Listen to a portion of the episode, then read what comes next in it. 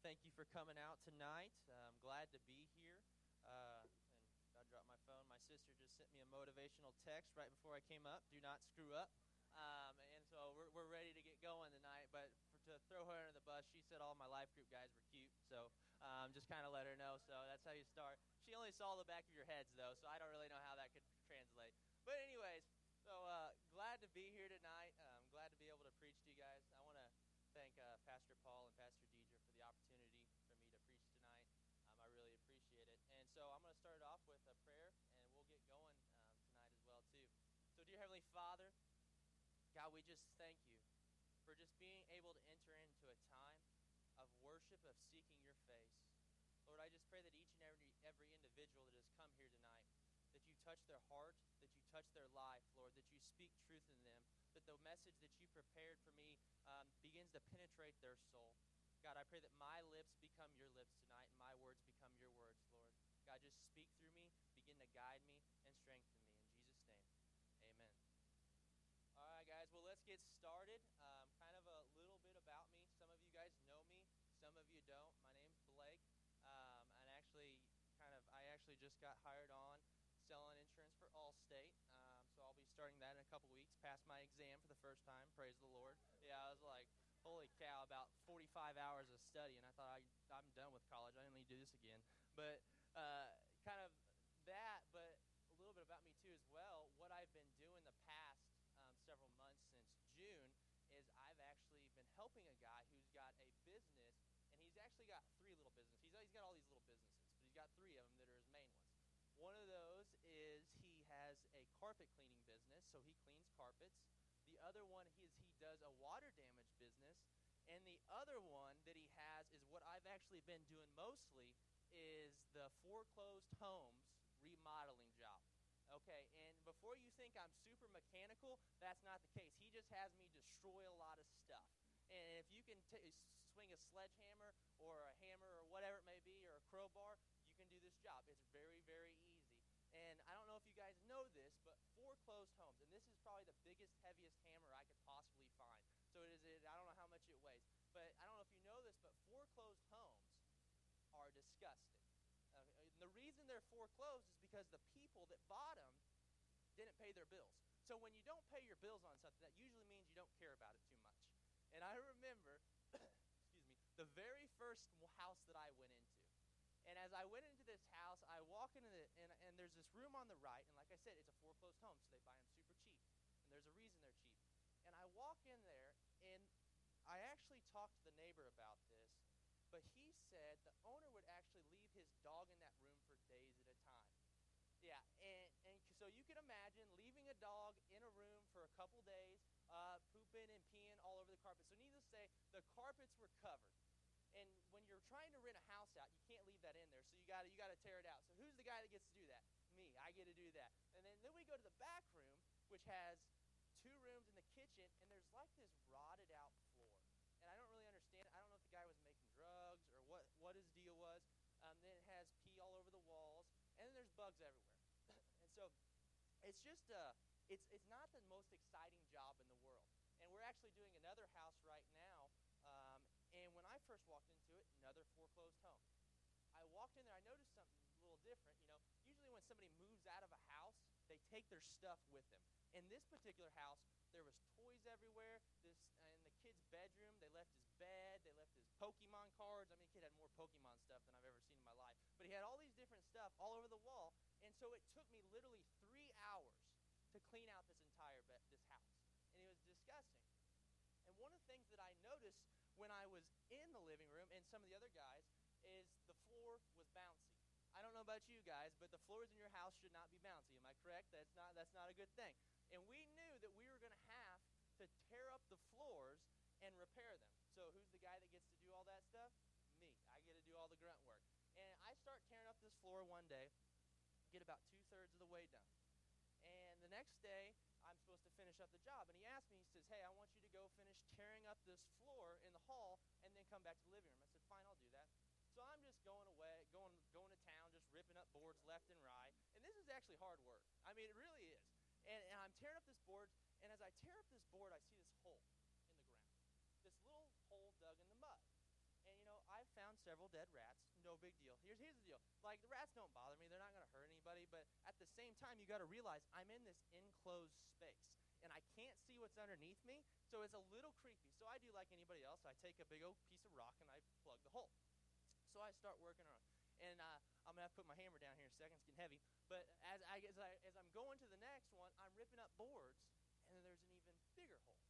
And this one, I saw something moving in the bottom of it, and I take a little cover, and I cover it up and whatever, and I'm good. And then as I'm pulling up more boards, I kid you not, underneath this house is a hole this big, and I don't know what has dug it. I don't know what it was. I put it on Instagram. It was the most disgusting thing I've ever seen. And so what I decided to do is I stopped working in the hallway and just went straight to the living room. And he's lucky I finished the living room because I didn't know what it was. I figured, hey, this could be a groundhog. That was my first assumption. But it could also be a bear. It could be hibernating in this hole. It was huge. And then I actually did some research, too. There could be a cat in there. Also could be a skunk. And guess what? I don't get paid enough to get sprayed by a skunk over this job. Yeah, and so I went and I finished, and we let it settle for a couple days. And anyways, but we had to rip up. We're actually pretty much ripping up almost every single room's floor in this house. And the reason I bring that up, if you got the picture up for me, I want to kind of show you a little bit if you guys can see this. These are called floor joists. Now, I'm not super mechanical, but I pick up stuff really quick, and I learned this 3 days what these were actually called. So these are called floor joists. And if you can see this, this is the old wood, and this is the new wood. We had to cut the wood here and here so it would be supportive when you put the floor in. Because what happened was, the reason the floor was bouncing is because these pieces were broken in the corners. And because they were broken in the corners, they weren't able to be seen from the top. And so on a floor, you actually have 3 different layers. You have the floor joists, you have the subfloor that goes on top of it, which really supports your floor, then you have your flooring itself. And the reason that I bring this up, because it actually leads me into my sermon title tonight, Are You Building a Solid Foundation? And we're actually going to be in Matthew chapter 7, verses 24 through 27. And I'll give you guys a few moments to turn there. And the story that we're actually looking at here, Jesus is finishing something called his Sermon on the Mount, which is one of Jesus' most famous sermons that he's given. I guess you could not most famous, but a very famous one would be a good way. And it's a long one. And Jesus talks about different things in this topic. He talks about fasting. He talks about prayer. He talks about giving. He talks about not being anxious. He talks about all sorts of the golden rule, all these different things. And Jesus is actually finishing up his sermon with what we're getting ready to read, Matthew 7, 24 through 27. And if you guys are there, say, I'm there. All right. Well, let's read this out loud. And what we're going to do is I'm actually going to read this, and we're going to go back, and we're going to dissect this verse, these verses a little bit. Verse 24 says this, Everyone then who hears these words of mine and does them will be like a wise man who built his house on the rock. And the rain fell, and the floods came, and the winds blew and beat at the house. But it did not fall because it had been founded on the rock. And everyone who hears these words of mine and does not do them will be like a foolish man who built his house on the sand. And the rain fell, and the floods came, and the winds blew and beat against the house, and it fell, and great was the fall of it. And actually, as I was kind of doing some studying, I came across a quote by Spurgeon, and it says this. It says, The wise and foolish man were both engaged in precisely the same building project, and to a considerable extent achieved the same design. Both of them undertook the builders' houses. Both of them preserved in building. Both of them finished their houses. The likeness between them is very considerable. I don't know about you guys, but in this story, both men are pursuing the same task. But the main difference is the foundation that they're building their house on. And I don't know about you guys, have you ever had an experience where you felt like you were doing the same thing as somebody else, but you were getting a different result than somebody else, or they were getting a better result, or you were getting a worse result? I know I used to sell cars. And when I sold cars, one of the things that used to frustrate the tar out of me was I was 23 years old. And when I started out, they taught me, things to say, how to respond to objections and things like that. And I learned from my managers. So I learned my responses of what to say from what my managers told me. And a customer would ask me a question. And I would go in there and I would tell them my response that I learned from my managers. And sometimes they wouldn't get it because I'm just some some 23-year-old punk kid trying to sell them a car. And I would go to them, and it would go back and forth, and they just weren't getting it. So I had this strategy, and everybody in the car business at that dealership understands this. I brought in the manager factor. And I don't know if you guys know what the manager factor is, but the manager is the guy that I've learned these things with. So he comes down, he sits down, he's very authoritative, and he sits with them, and they ask him the same question, and he responds with the exact same answer that I gave them earlier. And guess what? They get it. Just because he's a manager. And it used to drive me crazy, and they did it all the time. And they would literally understand. He would repeat it word for word. They'd be like, okay, that makes sense. And it happened all the time. And that's what's going on in this scripture. Both of these men are doing the same things, but they're yielding a different result. Verse 24 says this, "Everyone then who hears these words of mine and does them will be like a wise man who built his house on the rock." Now, let's be clear. Of these two guys, this is the guy that you want to be. You want to be the wise man. You want to be the guy that is building your foundation in life. You want to be the guy that's building your foundation on the rock. And there's two key points that to take away from these scriptures. And the first one, as I saw in this, is a person's ability to hear the word of God. Is that important? So we got to be able to hear. So we have to be able to hear the word of God. So when I'm talking to you or Pastor Paul or wherever you guys attend church, when you hear the word of God, when you read the word of God, you have an ability to hear what's coming inside you. But it means nothing if you don't apply it, because there's two aspects to the scripture. It says, he who hears the words of mine and does them. So we're talking about doing them. So applying what you learn. Atheists, they've heard the word of God. But guess what? They haven't applied. It hasn't taken root. So he's having the aspect of being able to apply what is heard in your life. For instance, I played high school basketball. In my junior year, they moved me to point guard. And I remember at Parkview High School, where I went just down the street, and we had a play that we ran about 98% of the time. It's called two game. I mean, it used to drive me insane because that's all we ran every single game was two game. Two game, two game, two game, two game. Like, it was no surprise. It was just nothing but two game. And one day, I got the nerve as the point guard to say, "Coach, let's run three game." And you would have thought I would have walked over and kicked his puppy. He was so mad at me, and I was literally dribbling, calling the play, and he was screaming at me. And I ran back down to this end, came back with the ball. He's still screaming at me because I asked him to run a different play. And so that, for something, I heard what he had said, but I did not want to apply what he wanted me to do. So he was thinking of the team now, even to this day. That way it doesn't destroy my analogy. I think I was right, but it doesn't matter. I think we lost that game. But anyways, how many of you guys, by a show of hands, or would you say you're good listeners? You say you're good listeners? Okay. Okay. And you know, for me, this is something that I've tried to work on. And like I told you, I sold cars. And one of the things that I always understood is people would much rather have talk about themselves than hear me talk about myself. Am I right? You know, but you know, you people, when you meet somebody, it's best to actually let them talk and get to know them and all these different things. And also as well too, how many of you guys would say that you're doers? Would you guys say you're doers? How many? Show of hands, who would say you're doers? Okay, your Pastor Paul's everything. He's a doer and a listener. Yeah, there you go. That's why he's a pastor. Yeah. But my dad's a doer. You know, these are the people that you really don't have to say anything. They just know what to do, and they just jump in and do this. And this is what the man who built his house on the rock was. He hears the word of God, and he responds to it with action. So it's not just going in one ear and out the other. There's actually response to what is happening in his life. And actually, one of the things that I like about this scripture, too, is, well, if you are a hearer of the word of God and doer of the word of God, it says he was a wise man. I don't know about you guys, but I want to be a wise man. And Proverbs 3:13-18 says this, "Blessed is the one who finds wisdom and the one who gets understanding. For the gain from her is better than gain from silver, and her profit better than gold.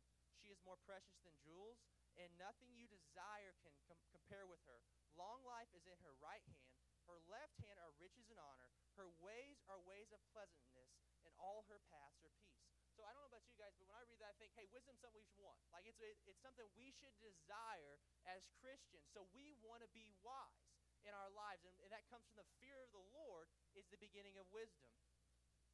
And verse 25 tells us this, "And the rain fell and the winds blew and beat on the house, but it did not fall because it had been founded on the rock. So what are these things that he's talking about? What is the wind? What are the floods? What are these? These are trials. These are attacks from the enemy in your life. And because he built it on the rock, he was able to withstand those trials and tribulations. And Matthew, actually one of the commentaries that I found that I really like says this: it's better to find out where we stand before God now in this life than when it's too late for your eternity. And that's what trials show you. They show you where you stand in your relationship with Jesus Christ. And Matthew 7:21 through 23 says this: "Not everyone who says to me, 'Lord, Lord,' will enter the kingdom of heaven, but only on that day does the will of my Father who is in heaven. Many will say to me that day, 'Lord, Lord, did we not prophesy in your name, drive out demons in your name, perform many miracles?' Then I will tell them plainly, 'I never knew you. Away from me, you evildoers.'" Could you imagine being one of those people, going through your whole life where you think you're serving the Lord, think you're living for God, and God's saying, "You never even knew me. You never even had a relationship with me." That would be a heartbreaking moment. That would be a heartbreaking moment to think that you're serving the Lord, but really you're serving the flesh. You're serving the things of this world. And that's what that scripture is talking about. And as verse 25 is talking about trials, I believe there are two types of trials in this world. The first trial is this: the trials that happen because of circumstances that are out of our control. And there are certain circumstances that are out of our control as people that you have no control over. Maybe that's where you're born, the family that you're born into, whatever it may be. There's certain trials that are just very difficult for us at times. And these are ones that are out of control. And a perfect example of this is Job, which we all know as Job when you read him for the very first time as a Christian. Job in the Bible. And we should have some scriptures on the screen for you here. And Job is a classic example of a trial that happened. He was actually serving the Lord, and God was bragging on him, which you're going to see here in a moment. And guess what? He had a major trial in his life. It was probably the most pivotal moment in his entire life. It was completely out of his control in his circumstances. Job chapter 1, verses 6 through 12 says this: "One day the angels came to present themselves before the Lord, and Satan also came with them. The Lord said to Satan, 'Where have you come from?' Satan answered the Lord, 'From roaming through the earth, going back and forth.' Then the Lord said to Satan, 'Have you considered my servant Job? There is none on earth like him. He is blameless, upright, man who fears God and shuns evil.'" I think God's bragging on Job a little bit. Don't you guys think when you're reading this story, Satan just roaming and he's saying, "Hey, how about my boy Job? He loves me. He shuns you. He's righteous. He's pure. If you look at the story, man, Job was a man who sacrificed all the time." And this is the story here, moving on, verse 9. "And then Satan replies, 'Does Job fear God for nothing?' Satan replied, 'Have you not put a hedge around him, his household, and everything he has? You have blessed the work of his hands, so that his flocks, his herds spread throughout the land. But now stretch out your hand and strike everything he has, and he will surely curse you to his face.'" If you don't know anything about Job, Job was probably one of the wealthiest men in all the land. He was extremely wealthy, and Satan's basically bringing up the fact is, what does he have to be worried about? What does he have to be afraid of, for the simple fact that he's got everything a person could ever want? And guess what? If you take away his possessions, if you take away everything he has, he will surely curse you to his face. And God responds to Satan this way: "The Lord said to Satan, 'Very well then, everything he has in your power, but on the man himself do not lay a finger.' Then Satan went out and from the presence of the Lord." And it goes to talk a little bit more, and we're not going to read those scriptures, but Satan actually began to just ruin his life. He destroyed his family. Everything he owned, the raiders took and was destroyed throughout this process. And Job was literally miserable. And throughout this time, we see Job just pouring his heart out to God. And he's got friends that come along, and they're trying to put him down and not building him up through the process. And throughout this process, Job stays faithful to God. And because Job stayed faithful to God, God restored double everything that he had lost. And this was considered a trial that was out of Job's circumstances, out of Job's control. And the second aspect, then two types of trials in this world. The first one is trials that are out of your control. The second one is trials that are our own fault. And I think too often, trials that happen in this life are our own fault. we blame it on other circumstances. I think we can all agree with that there. You know, we like to blame the devil for stuff when in reality it's something self-inflicted wound in my own life. And Numbers chapter 13 is a great example of this. And the people of Israel have just left Egypt. So God has done these miraculous signs. He's done these miraculous wonders. And I'm going to paraphrase this one for you guys. And he's done all these mighty works. He's done these 10 signs. He's parted the Red Sea. The Egyptians have, the Israelites have walked through. And then he wiped out the Egyptians with the Red Sea. And now we've come to a place where God has told them, hey, I'm going to take you into the promised land. You've been in slavery. I want to say it was like for 400 years, something like that. I can't remember how long they were enslaved by Egypt, but they've been enslaved a long time regardless. And he said, I'm getting ready to take you into the promised land. And the promised land journey should have taken them somewhere between 11 days if they're traveling really fast, because you got to keep in mind they have kids, they have family, they have livestock, to a month to get to the promised land. And what took them what should have took them 11 days to a month took them 40 years. And the reason it took them 40 years is because God asked them to send spies in the land to the promised land that he already promised them. And he promised them this land, and the spies came back and gave a bad report and stirred up all the people. There was only 2 of the 12 spies that came back with a good report. And all the people began to grumble, and they began to want a different leader. And they said, you know, let's just go back to Egypt. They wanted to go back to their slavery. And after they grumbled and complained, God basically said, you know what, guys? You're not going to enter the promised land. The majority of you won't. And you're going to die. And because of their own complaining, their own grumbling, and their lack of trust in God, 11 days to a month-long journey took them 40 years wandering in the wilderness until a majority of them died. And these are examples of trials that have happened because of our own circumstances and our own inflicted wounds for these people. Maybe for you guys, this is the job that you shouldn't have taken. Maybe this is the bad financial decision. And when like I said, going back to when I sold cars, I used to hate it when people say this to me. I just filed bankruptcy. What can you get me into? And I'm just like, probably the reason you filed bankruptcy is because you bought a car last time that you couldn't afford. You got to be smart financially, and they would just inflict these wounds. And so there's these self-inflicted wounds. And verse 26 says this, and everyone who hears these words of mine and does not do them will be like a foolish man who built his house on the sand. I don't know about you guys, but have you ever played sand volleyball? Our life group right here, we're probably the most competitive life group out in the world, and we play volleyball from time to time, and I can't say anything because I'm more competitive than all of them. And yeah, he says I'm the worst, and you know. And I'm not. And the thing about it is I'm proud of it too, so it's all right. But when you play sand volleyball, one of the things that you realize is that your footing is completely different than when it's on concrete. So when you jump to hit the ball, the sand is not stable. It is not solid. It is not something for you to get your best traction, your best footing on. And the foolish man built his house upon the sand. And that's not smart. He's engaged in the same building process as both builders, but he built it on a different foundation. And it tells us this, and the rain fell and the floods came and the winds blew and beat against that house, and it fell, and great was the fall of it. See, he heard the word of God, but he didn't do it. He didn't apply it to his life. And the question is, and the main point is this, don't be this guy. Don't be this guy that's in this story. And you know who this guy in the Bible? Judas. Judas was this guy. He walked with Jesus. He talked with Jesus. He saw the miracles that Jesus did, and he had experienced all these different things. And yet, he turned in Christ because he wanted profit. He wanted money. And his whole life was ruined. And the scripture actually says in Matthew, it says, it was better that this man had never been born. I don't know about you guys, that's not a good scripture written about you. You know, if you're going to be known for all the scriptures, hey, it's better that you've not been born, that's not good. And that's Judas. So how do we not become foolish? Because I think that's important, because it's easy to say I want to be this wise man, but how do we not become foolish? And my life group knows this quite a bit. This is stuff that I talk about. We listen and respond to the Word of God. We read the Bible. We open up the book.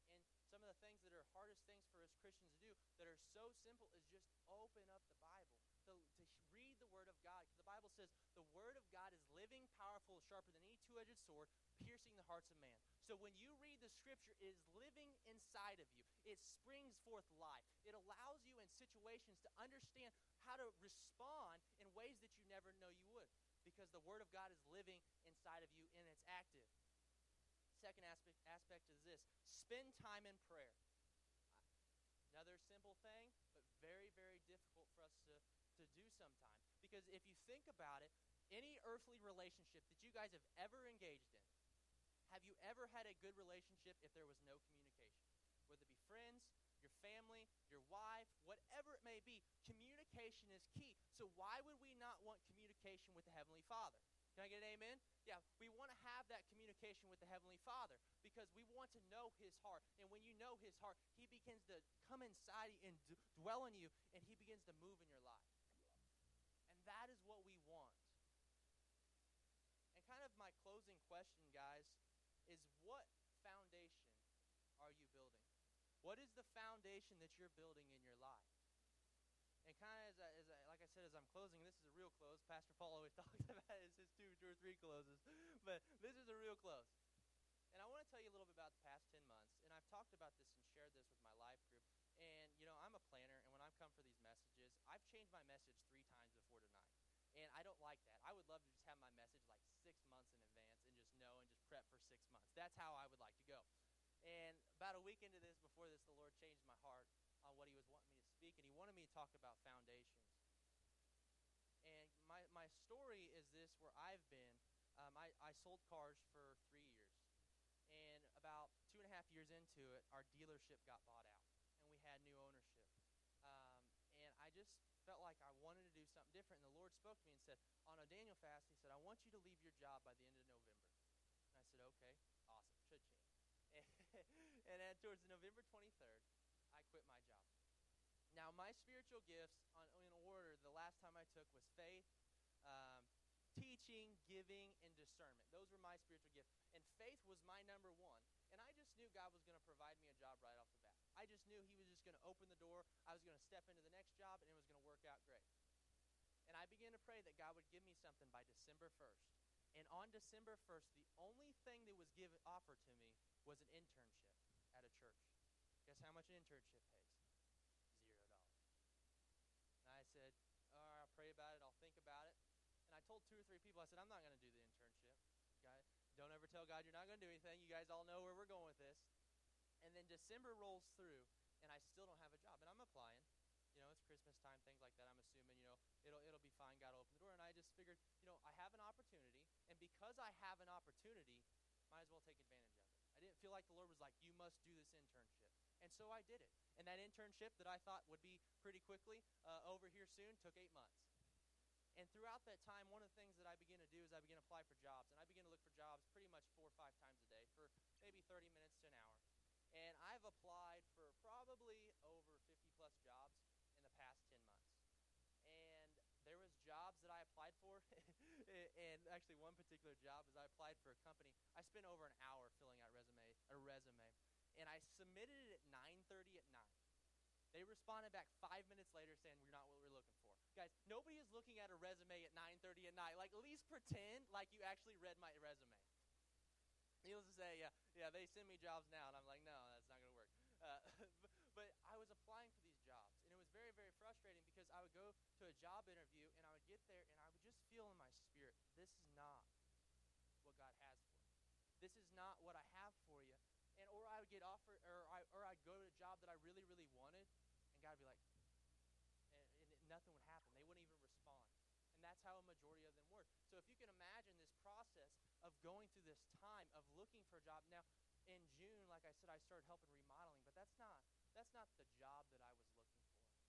And one of the things that was interesting to me is I really felt like this time, and let's actually see if this works, but I felt like through this entire time that the Lord was working on my foundation. Now, here's one board right here. Pretty solid board, correct? Am I right? If I took a sledgehammer, I could probably break this one pretty easy. I don't know. It's pretty solid, though. But with this board, it's solid. And I felt like I had a solid foundation before. I felt like I had spent lots of time in the Word. I had spent lots of time praying and seeking the Father. But as I was going through this time, one of the things that I began to notice is when you're searching for a job and you got money saved up that you're living on at the time, you have a lot more time on your hands. And because I had a lot more time I began to spend a lot more time in prayer. I'm getting ready to close. I began to spend more time in prayer. I began to spend more time reading the Word. And I went from reading the Word, so I started reading the Word about 4 or 5 times a day, 4 or 5 chapters a day, excuse me. And as I was reading it, one of the things that throughout this process, I began to realize that this is my foundation right here. The Lord, for the last 10 months, has been working on my foundation. He has been strengthening me, something that was very, very frustrating, something that was very, very agitating through this entire process.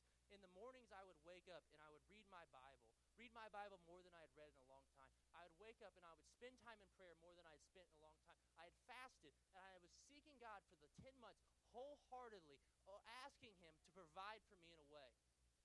And what He was doing, and I don't know if I can do this with one hand, but as He was doing this, He was strengthening my foundation in a way that I cannot see, in a way that I cannot understand. And throughout this process, He was preparing me for what He had next. So one board itself is tough. Two boards makes it a lot stronger.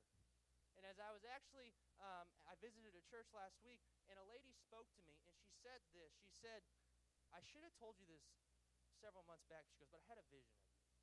And she said, I saw you from your legs. And she said, each part of your legs was made of a different material. And she said, I don't know what it was, but she said it was beginning to strengthen your foundation. She said, I don't know if it was like a bronze or what it was. And actually, I would prepare to do a sermon on a scripture that talked about bronze. And if you look up bronze in the Bible, it says to be refined by fire. And God was refining me by fire. And I believe people in this room today, God wants to strengthen your foundation by being built on the rock. So not only by hearing the Word of God, but responding to it. Responding to the Word that He has for you in His life. And so that's my challenge. I don't even really have an altar call tonight. I don't know how Pastor Paul wants to end this or anything like that. But my challenge to you guys is this. What are you building your foundation on? What are you building your foundation on? Amen. Amen. What are we building our foundation on tonight? Will you stand to your feet with me in the house of God?